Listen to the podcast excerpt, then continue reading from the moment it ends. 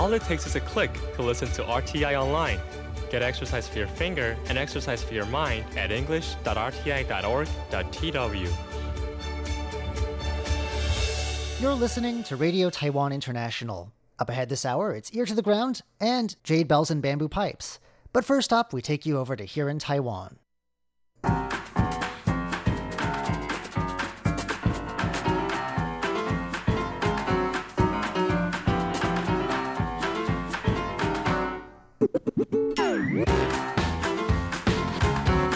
Hello and welcome to Here in Taiwan. Today is Wednesday, April 24th. I'm John Van Trieste, and joining me here in the studio today, we've got Shirley Lin Hi, John. and Paula Chow. Hello. Up next, it's everyone's worst nightmare. What do you do if you're abroad and you don't know how to communicate with the police, and the police don't understand your language either? We're going to find out how one group of tourists who visited Taiwan not long ago tried to sort that problem out. Then, how long does it take for you to make the money that it costs to eat your breakfast every day? We're going to be finding out how Taipei fares on the Bloomberg Global City Breakfast Index. Then, what would convince someone to give up a really big promotion? We're going to find out what convinced one woman to give up becoming a general. All that coming up next. Please stick around.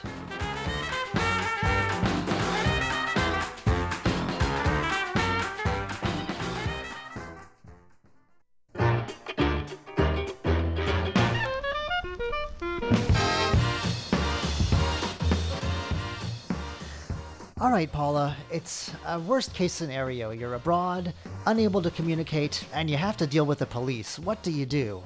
Okay, it happened to a, uh Japanese couple visiting Taiwan recently. Um, they went to um, the central city of Taichung. They wanted to go to the theater there, and they took a taxi. And unfortunately, they left their cell phone on the taxi. So um, the good news is that the taxi driver, you know, got the cell phone and then took the cell phone to the police station. The police officer um, used um, the uh, the couple's cell phone to make one phone call. I mean, the the, the recent number they dialed, and however, you know, and it came, um, and then however the um, some, someone answered the phone, but they they spoke in Japanese, and the police officer couldn't understand Japanese. So they're trying to understand whose phone this might be by looking through their recent contacts. Right. Okay. So the police officer uh, said to himself, you know, why don't I try uh, using um, the interpreting services software? So are we talking Google Translate? What does that mean? I, I, I'm not sure wh- whether that's Google Translate or, or other you know software they used. I think it's that- an app, right? Where you say Chinese and it comes out. It would a voice would say the thing. It's the same thing in Japanese. would say something that might be related to what you were trying to say. Maybe it's usually very dicey with these types of Well, software. yeah. But Yeah. anyway, you get around. yeah, some to a certain degree, yes. yeah. To, Um, I think a lot of people who have been in Taiwan and have seen interestingly translated signs know where they got that translation from. Anyway, I digress. Anyway, they said so they used the software to in, interpret uh, to communicate with whoever you know answered the phone, and then um, you know it worked. So finally, okay. yeah, it worked. So finally, they found the owner and the Japanese couple. Um, they were really appreciate that because uh, you know they didn't know that they would you know uh, retrieve the cell phone. Yeah, they thought it was lost forever. Right. so they they got the the couple to go to the police station, or the police I- brought it to. I don't them? really have the detail, but Oh, the, okay. anyway, I think that the- yeah, but the, anyway, just they used the interpreting service software to find the owner. Yes.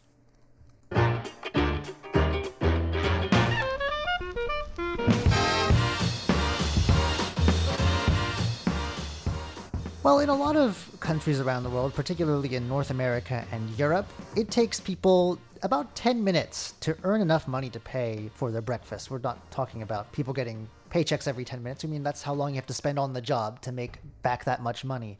In Taipei, though, you got to work for about 20.4 minutes, according to this Bloomberg Global City Breakfast Index.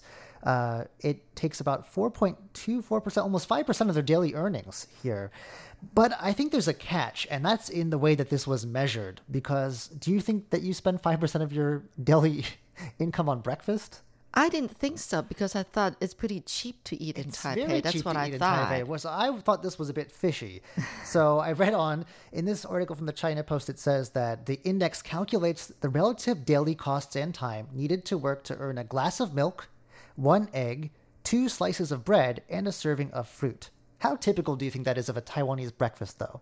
It's not a typical Taiwanese breakfast At all, is it? At all. What, what sort of things do you think? Do you think? Okay, let's go one by one. A glass of milk. Um, I don't drink milk anymore. No, uh, we- we- in But- Taiwan, doujiang, which is soy milk. Soybean milk. Soybean Yeah. milk is half the price of real milk. Okay, I'm so we're telling you. beginning to see where the problem with this uh, index may lie. Then one egg, okay, maybe on One like a yes. sandwich, that's fair enough. Two slices of bread. At some shops, they sell breakfast sandwiches, Mm-hmm. but I think still more traditional fare includes radish cakes, uh, fried up on the griddle.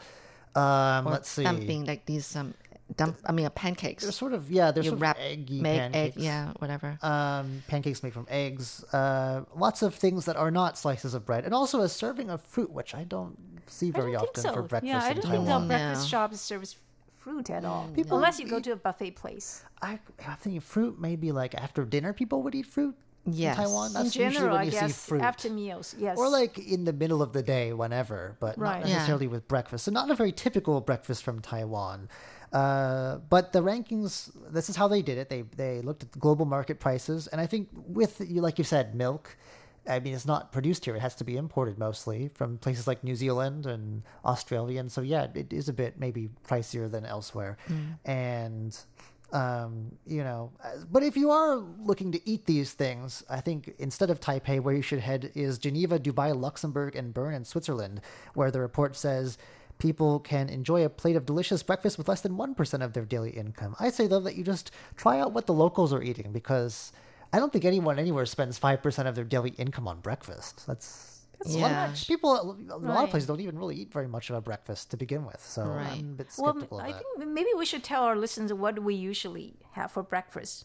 For me, what I usually have is one cup of coffee, uh, one piece of toast, and then that's it. That's very Western style breakfast. Two cups of coffee and I go out the door very Okay. fast. That's no also bread, very- no toast. No, nothing. You, not usually.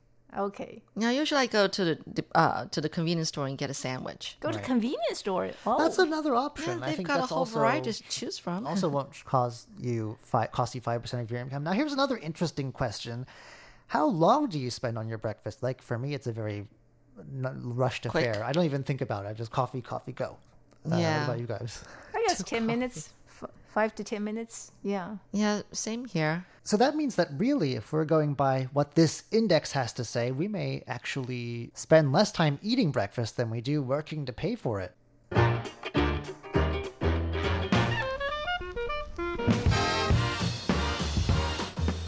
If you're in the military, working your way up to becoming top brass, becoming a general is a really big deal. What on earth would, you know, derail a career like that and convince somebody to give up that dream? Okay, this is what um, happened to Li Qianying. She retired from the military a couple years ago. Um, she was a colonel um, at that time. She actually had a very good chance of getting a promotion to be promoted to the position of general. However, she decided to um, give up her career to actually end her career, and sh- instead she um, started working for a nursing home, and her job is to um, take care of senior citizens. The reason why she decided to do that uh, is because um, you know she is someone who is willing to um, help um, not to to help senior citizens Ready to and- serve, right? right to, to, to serve others and and also uh, the other reason is because her parents both um, passed away uh, long before she retired so she wasn't able to take care of her parents her own parents because when she was in the military she was in the military for over three decades I mean, she, you know, there is no way for There's her no to leave, right. to leave her job.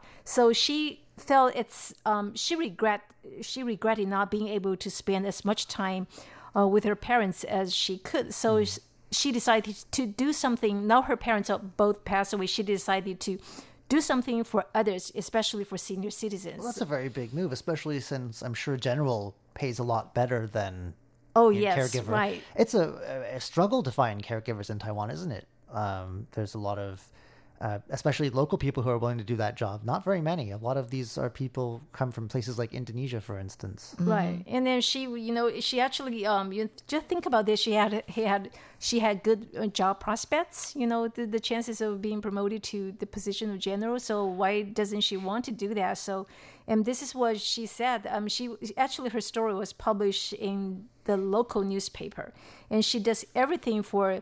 Um, the, um, the the senior citizen at their um, nursing home she is wor- I mean she works.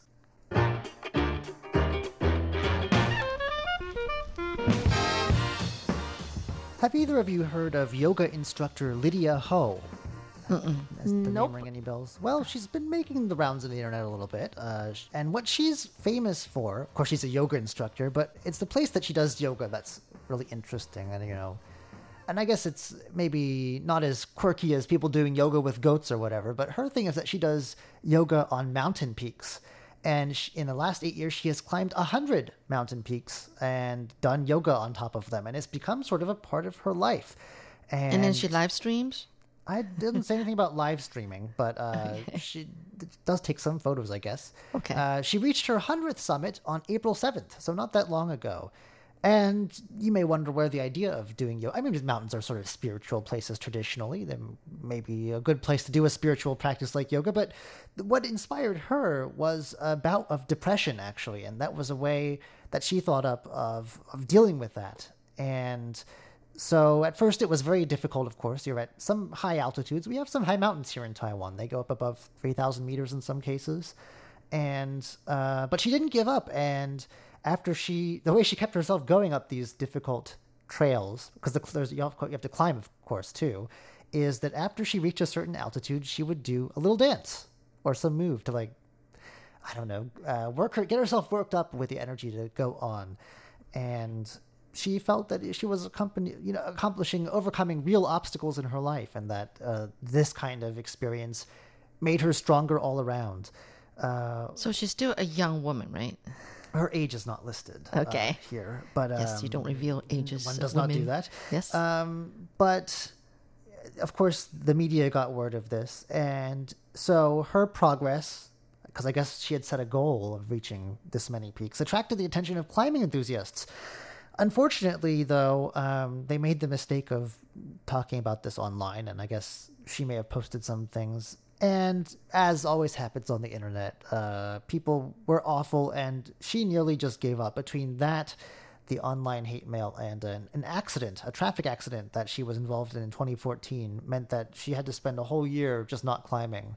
But she finally got back into it, and during her year off, went to Nepal to attend a yoga research conference. So I guess she's a very orthodox practitioner, maybe. And so they went to the Everest Base Camp, which is, I'm sure, quite a place to do yoga if you're Yes. a high altitude yoga enthusiast. That's can't do much better than that. Looking at the pictures of herself performing yoga on these mountains reminds her of how much work she's put into it and all of the intense moments it says here when fellow climbers saved her from falls. I'm not sure that's something you'd want to reflect on. Maybe more your accomplishments, but there you go. And you know, it's it's it isn't easy. At one point, when they were climbing Mount Malijianan, which is in Nantou County in the middle of Taiwan, they ran into intense cold and sudden bursts of rain. So this is not something that you know is is done lightly, right? It's not something for an amateur climber or yoga enthusiast. So she's really gone all in here. Uh, but as a veteran climber once told her, "There's no place you cannot reach. If you have the will, you can make it."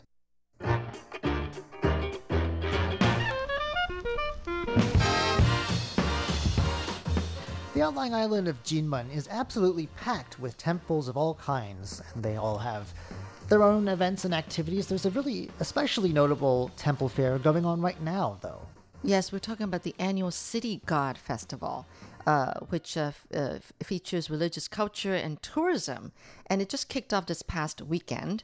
And um, and with the concept of wildlife conservation highlighted for this year's festivity. Um, first of all, uh, why wildlife conservation? Basically, to be exact, um, they're trying to raise awareness of conservation for the Eurasian otter which uh, it lives on the island. It lives on the island, yes, and it's uh, found in Africa, Asia, and anyway, they're kind of um, need to be uh, they're kind of being endangered, and so they're Well, raising awareness. When I talked to someone from the national park there in Jinmen not long ago, he says that's sort of a barometer of how the water quality is doing. If the Yeah. water is dirty, they're not going to live very well. And uh, incidentally, he says basically you won't find these otters anywhere on Taiwan, though they were once found here too, apparently. So Mm. it's very special. That's one of the last places in anywhere under Taiwan's jurisdiction where you'll find them. Right. So to take care of these otters, you know, we need to, uh, you know, improve the environment. So it, it it's all, you know, uh, connected together. But anyway, um, uh, something about the festival itself. Um, so it start started at the Wudao City God Temple in Jincheng uh, Township, and it follows a procession including palanquins bearing statues of deities, parade floats, and a centipede troupe. Okay, That I have to explain disgusting. this. it's uh, like a carnival of the centipede seats, which is a parade of children dressed as Taoist deities. Not centipedes. No, and then carried on palanquins, and um, it would be it, it will be it will be held on May 11th, and then on May 25th, um, there's going to be another interesting activity, which is a naming for two otter pups at the Wudao City God Temple. They're going to give them names? Yes. so anyway, and um, so this whole thing is going to be a month long, starting this past weekend, and including folk activities and performances to be staged by traditional temple performers throughout the county. Uh, you know, coming from different boroughs and villages. So the theme of the festival is to celebrate the birthday of uh, Cheng Huang, which is the island's uh, city god on the 12th day of the fourth month of the lunar calendar, usually. And a parade is being hand, held annually, as I said.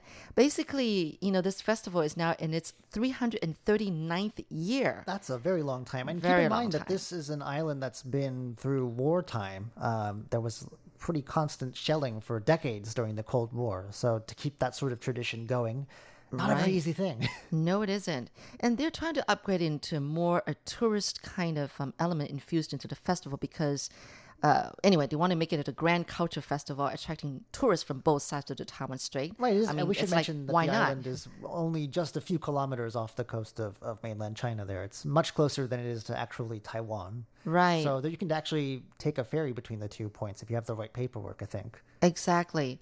And so this festival is really rich with this Minnan temple culture heritage coming from southern Fujian province. Like, you know, you were saying it's very close It's to. right across the right way. across the yeah the, uh, the way in China, and um, and it's the first government recognized significant folk activity on this Taiwan's outlying island. Um, so now, uh, Jinmen has more than 300 shrines and temples. It's a very small island. It's small, I And know. the islands that are around it are even smaller than that. So Yeah. it's a lot of temple stuff crammed into a very small space. Exactly, and, this Wudao festival is actually the largest temple festival of its kind. You know, Jinmen's one of the only bits of Taiwan I haven't been to yet. It's just not very easy. You have to fly there, basically. So. Oh, and have you been flying is a thing Yeah, that not- you don't I've never been fancy. either. Never been I've either? never been either. Well, the, the thing about this island is that uh, for a long time, until I believe 1992, nobody who didn't live there or wasn't in the military could go at all. It was completely closed off to tourism because of its militarily sensitive nature. Yes. I mean, there- this island saw battles and shelling, but Barnet's, it probably wasn't the safest place for tourism anyway. But uh, since it's opened up, it's become a very big uh, attraction, a place that people who come and visit Taiwan really shouldn't miss, and I really should get over there myself. I think suck it so, up and get on that plane. it's getting popular lately. It yes. is. Well, that does it for today's edition of Here in Taiwan. I'm John Van Trieste. I'm Shirley Lin. And the Paula Chow. Don't go anywhere yet. In just a moment, it's Ear to the Ground and Jade Bells and Bamboo Pipes.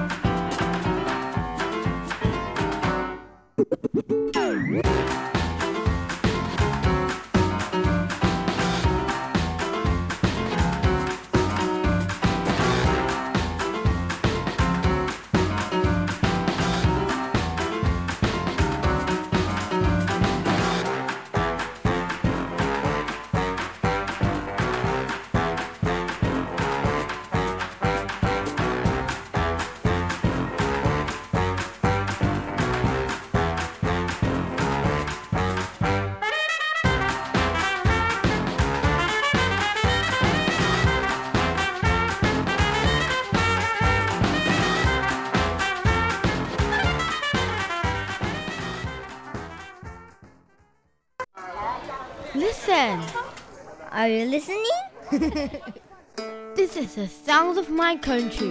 This is the sound of Taiwan.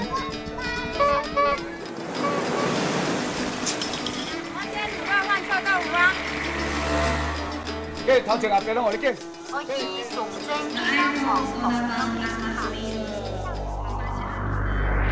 Taiwan, a small island with a whole world of sounds. What's there to do in Taipei on a rainy day if you're between the ages of, say, 9 and 14? I'm Andrew Ryan, and in today's Ear to the Ground, we visit Tom's World. You might want to brace yourself, it's not quiet.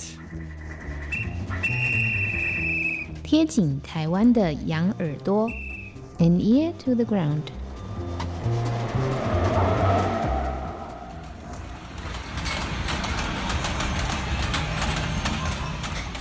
When you first step into Tom's World, it's almost impossible to get your bearings. First, it's packed with people, and second, every inch of floor space is taken up by machines that are each vying for your attention with flashes of color and sound. Have you guessed what's inside of Tom's World? It's almost too loud to tell, but Tom's World is an arcade, and they've got just about every kind of video game imaginable. Let me take a step back and explain what I'm doing here. My friend Wendy from back in high school is in Taipei with her four boys aged 14, 11, 9, and 9. The last two are twins. And this is my first time meeting the boys, and the first time in, oof, at least a couple decades that I'm seeing Wendy. But we're all excited, and we pick up right where we left off. First things first, we need some tokens if we're going to play these games. 100 Taiwan dollars, that's about 3 bucks US, will get you 20 tokens. Almost immediately, the boys gravitate toward the basketball machines, but they need a little bit of help. The instructions are in Chinese, and the boys grew up in Texas, so I help them figure out how many tokens to put in. You have three. When it comes to shooting hoops, they definitely don't need my help. They're doing way better than anybody else at the adjacent machines. Yeah, good job, guys. That's pretty good. I think you guys killed it. Jaden thinks they can do even better, and they eventually do. A bit later, Wendy wanders over in a bit of a daze. What do you think, Wendy? What do you think? It's very loud. As a mother, how do you feel being in here? Tired. It's a little overwhelming. Your sons killed it in basketball. Oh yeah, they're pretty good at it. they work together as a team, so. They got 279. That's like way more than they needed to get. Oh really? Oh, 279 in like less than two two and a half minutes. oh, cool. Look, they're playing now. I decide to wander around a bit to see what else is here. I find a row of guys tapping out synchronized dance moves with gloved hands on big round screens. And there are also cars and motorcycles and guns and claw machines and, of course, dance machines with driving techno music. And by the way, this arcade is not just for boys aged 9 to 14. There are tons of adults here, too. In fact, if you took this crowd and put them in a different room and asked me where you got them, I'd have no idea. Eventually, the boys stumble upon a very unexpected game. It's called Bing Feng Xia, which is Chinese for Iceman, and they sit in the seats two at a time, each holding a water gun which they use to shoot pirates on a screen. Little yellow smiley face coins pop up whenever they hit a target, and they're really good at it. So good that the machine spits out a ton of tickets at the end. They all help out counting the tickets. In the end, they turn the tickets in, more than 300 in total. And a woman at the counter feeds them into a machine that eats them up and gives us the final count. It seemed like they ended up with a ton of tickets, but if you want one of the bigger prizes, you need thousands. In the end, the boys decide to exchange the tickets for retractable erasers, and they even offer me one. After a couple hours in Tom's very loud world, it's a relief when we step back into the relative quiet that is the noisy city of Taipei. With an ear to the ground, I'm Andrew Ryan.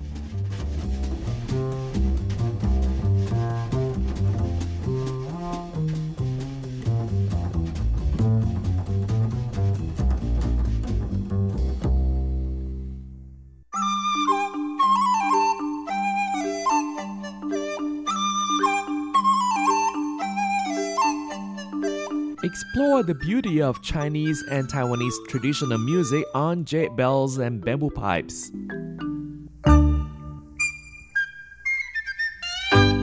Hello and welcome to this week's Jade Bells and Bamboo Pipes. I'm Carlson Wong, and on today's show, we'll be listening to Chinese traditional and contemporary music for Pipa by Wu Man and Ensemble.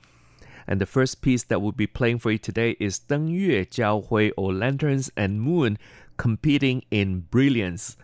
This suite is in the lively folk influence pipa luogu or pipa with gongs and drums style popular in the Pudong school, evoking the alternation of pipa and folk percussion ensembles such as the Taoist Shifang or Ten Directions and silk and bamboo ensembles popular in the southern Jiangsu region with their many syncopations, short repeated phrases, and additive rhythms.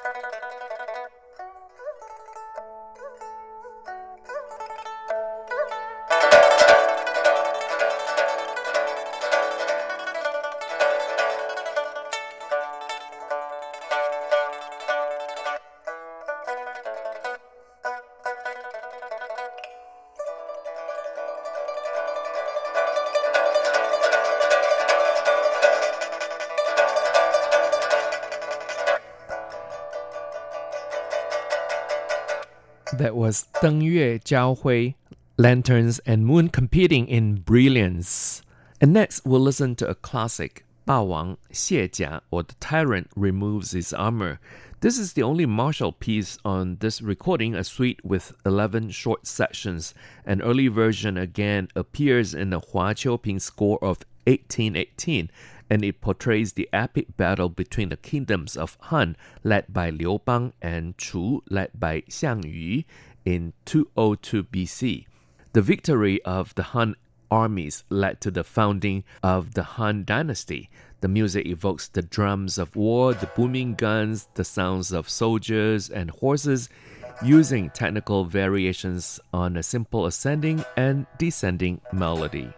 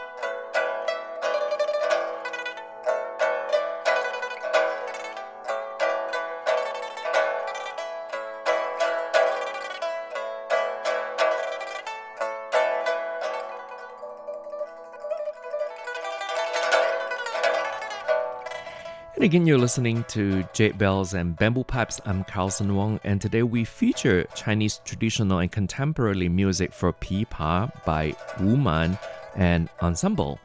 And this piece you're hearing right now is a classic, Ba Wang Xie Jia, or the tyrant removes his armor. And as I mentioned earlier, it consists of 11 short sections. And we started off with the camp drums, followed by hoisting the tents, calling the roster, inspecting the troops, preparing for battle, going into battle, accepting the challenge, battle of Gaixia, taking leave of the concubine, drums, horns, and clashing of armor, and then finally the army's return. And now let's sit back, relax, and continue to listen to this piece, Ba Wang Xie Jia, or The Tyrant Removes His Armor.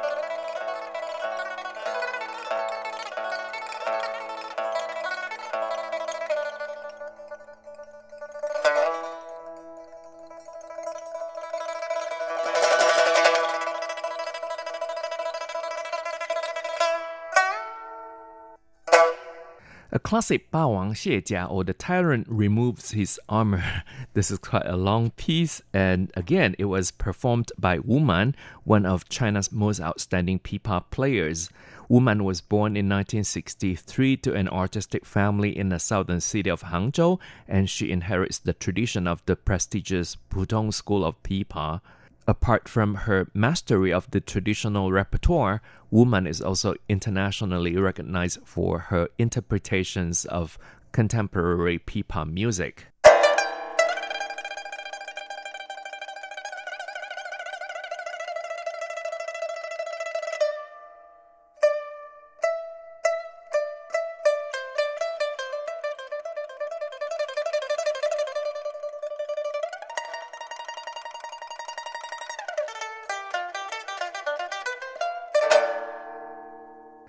This is Dian, meaning the points, composed in 1991 and is a new composition by Chen Yi with fingerings realized by Wu Man.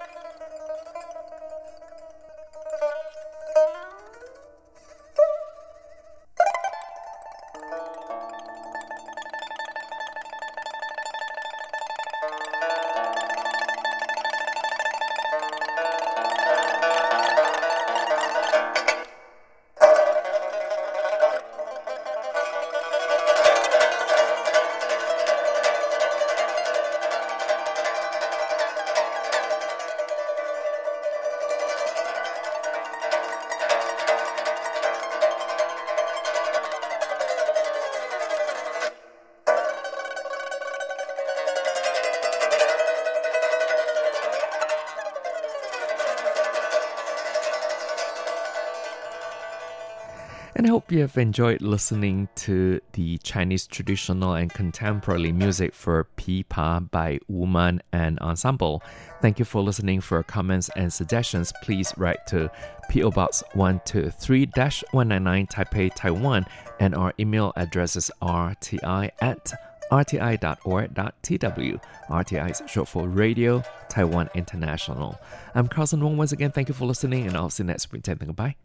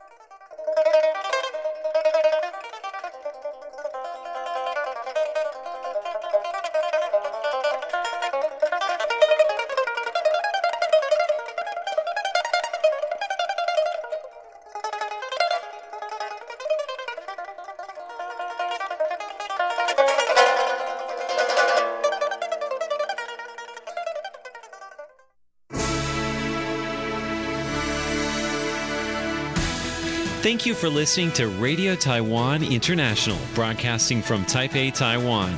Check out our website at english.rti.org.tw. Again, that's english.rti.org.tw for the latest news and features from Taiwan. You can also listen to our programs and watch videos as well. Our 60 minute English language program can also be heard every day at the following times and frequencies. In southern China and South Asia from 1600 to 1700 UTC on 6180 kHz. Again, that's in southern China and South Asia from 1600 to 1700 UTC on 6180 kHz. And in Southeast Asia from 0300 to 0400 UTC on 15320 kHz. Again, that's in Southeast Asia from 0300 to 0400 UTC on 15320 kilohertz. We'd love to hear from you. Please send your comments to P.O. Box 123 199, Taipei, Taiwan. Again, that's P.O. Box 123 199, Taipei, Taiwan. Or send an email to rti at rti.org.tw. Again, that's rti at rti.org.tw. Also, visit us on Facebook. The address is fb.me forward slash Radio Taiwan International. Once again, on Facebook, we're located at fb.me forward slash Radio Taiwan International for videos, photos, and news of interest from Taiwan. Thank you once again for listening to Radio Taiwan International.